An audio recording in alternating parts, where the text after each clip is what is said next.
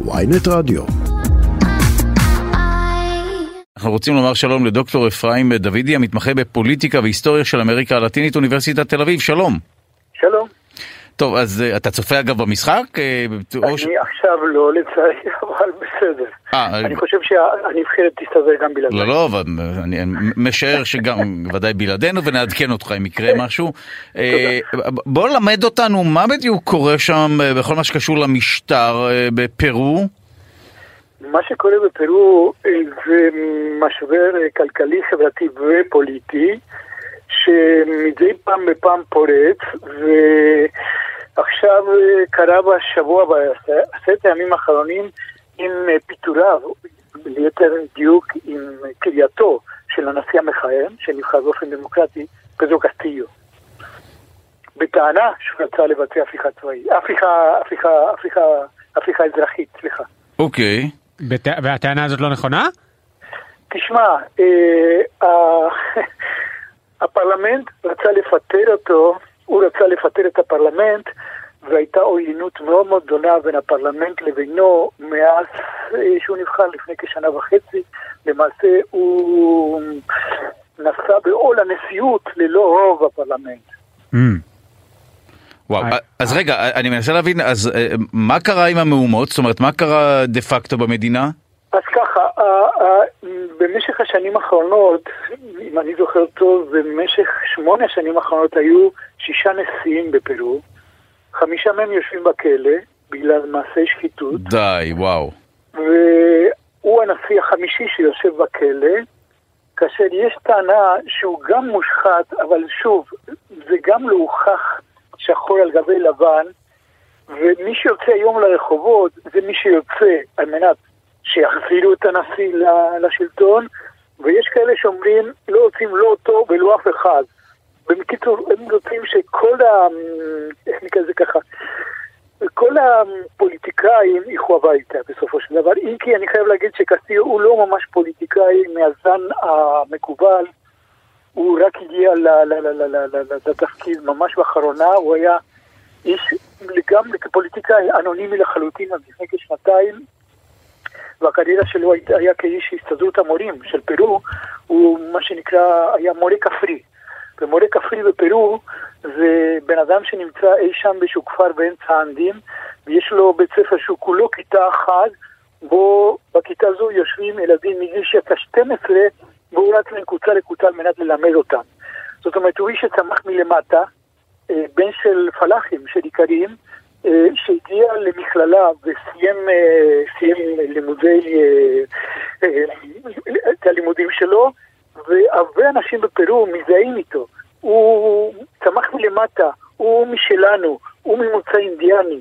הוא גם מדבר ספרדית וגם קייצ'ואה, שזאת השפה שמדברים חלק לא מבוטל מה, מהפרואני, זו שפה ילידית. זאת אומרת שכאן הדעות, החברה הפרואנית היא מאוד מאוד מקוטעת ומקוטבת, יש המון אנשים שמזדהים איתו, שלא בהכרח הם מקבלים את מה שהוא עשה, או ביתר דיוק הוא לא עשה בשנה וחצי בשלטון, אבל שרואים אותו כאחד מהם. ומה האכזבה, המקור או הלב של האכזבה? הדברים הם על רקע שחיתות או כלכלית? לא, לא, האכזבה יותר היא מהצד הזה שהוא הבטיח המון הבטחות. הוא הגיע ממפלגה שהיא מפלגה שמאלית מאוד רדיקלית, אבל מהר מאוד, ברגע שהגיע לשלטון, הוא ניתק קשר עם מפלגתו, והמון מההבטחות שהוא הבטיח בתחום החברתי והכלכלי הוא לא ממש קיים. חייבים להגיד לזכותו שלא היה לו רוב בפרלמנט להעביר חוקים כמעט, אבל מצד שני הוא גם לא ממש ניסה, אז לכן יש המון אנשים שהצביעו עבורו ויוצאים לרחובות על מנת uh, לשנות לגמרי את השיטה, את שיטת הממשל, ודורשים לא בחירות עכשיו, אלא בחירות לאספה מכוננת. וואו. אספה שתייסד במרכאות כפולות מחדש את פרו. כלומר, האספה ממש תקבע את המבנה החוקתי מחדש, מכוננת, כלומר לא מחוקקת, אלא מכוננת. בדיוק, מכוננת, פשוט מאוד חוקה חדשה שהבסיס של החוקה אה, אה, אמור להיות צדק חברתי. ולא היום שבפרו יש מצב מאוד מאוד פרדוקסלי, שהוא דומה למה שקורה בארץ, שמצד אחד המדינה הזו, מבחינה כלכלית, היא די מתפתחת, זאת אומרת, יש את הגידול המשקי הגדול באמריקה הלטינית אפילו גבוה יותר מאשר הרבה מדינות ובעולם הקפיטליסטי המפותח, אבל מצד שני, ככל שהמדינה עשירה יותר, ככה הפערים החברתיים הולכים וגדלים. איך אתה, איך אתה באמת מסביר את הדיסוננס הזה? איך זה יכול להיות שזה, הנה אנחנו רואים את זה כ, כ, כנראה משהו שיטתי שקורה. אה, פשוט מאוד, אה, יש אנשים שיש להם בטן מלאה, רואים את עצמם מחוץ למשחק, הם רואים את הכלכלה, את רכבת הכלכלה דוהרת, והם תמיד נשארים בתחנה. ותמיד נשארים בתחנה ואף פעם לא מצליחים וואו. לעלות לרכבת. עכשיו, אם הרכבת הייתה אוספת אנשים בדרך, אז מילא, אז כי יש, אתה אומר, טוב, שכבה מסוימת עולה ויש כאלה שיורדים, אבל הרכבת הזאת דוהרת, דוהרת, דוהרת, ורוב האנשים בתחנות לא עולים על הרכבת הזו. ולכן, מצד הגידול די מרשים בכלכלה, באופן יחסית כמובן, שלושה אחוז בשנה האחרונה, גידול בתוצר, אז הרבה אנשים מתאוששים, נשארים בעוני, אין להם כמעט מה לאכול.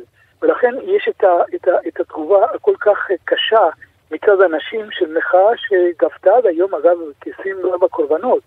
זה לא הפגנה בכיכר רבין או באבימה, אלה הפגנות מאוד מאוד אלימות. הנשיאה הכריזה על מצב חירום, וזה אומר שגם הצבא וגם המשטרה יכולים להיות פה מפגינים, וזה מה שקורה.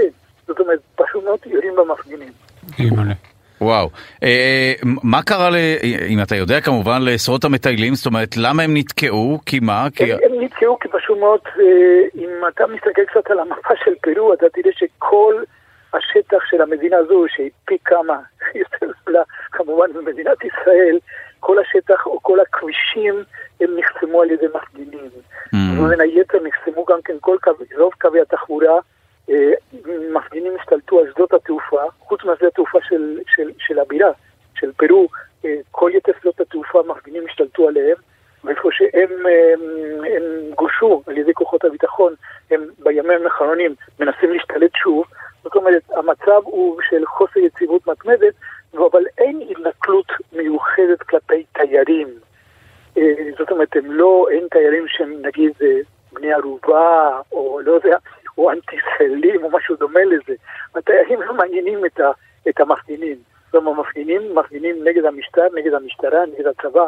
ואיך נקרא לזה ככה, התיירים הפכו לקורבנות, נקרא לזה ככה, צדדים מכל הסכסוך הזה, כי פשוט מאוד אין תחבורה, ואין מסחר, ואין בנקים, והכספומטים, אין, אין כסף בכספומטים. זאת אומרת, זאת מדינה די משותקת. למעשה, במדינה המשותקת הזו, אז נגיד מקומי, יכול איכשהו להסתדר, תמיד יש משפחה, תמיד יש, אתה יודע, קומבינות כדי לצאת, אם אין לך, אם אתה צריך אוכל או משהו דומה לזה, אבל יש כלל שנמצא שם, שאפילו לפעמים לא יודע את השפה, האפשרויות שלו להתמודד עם המצב הן אפסיות.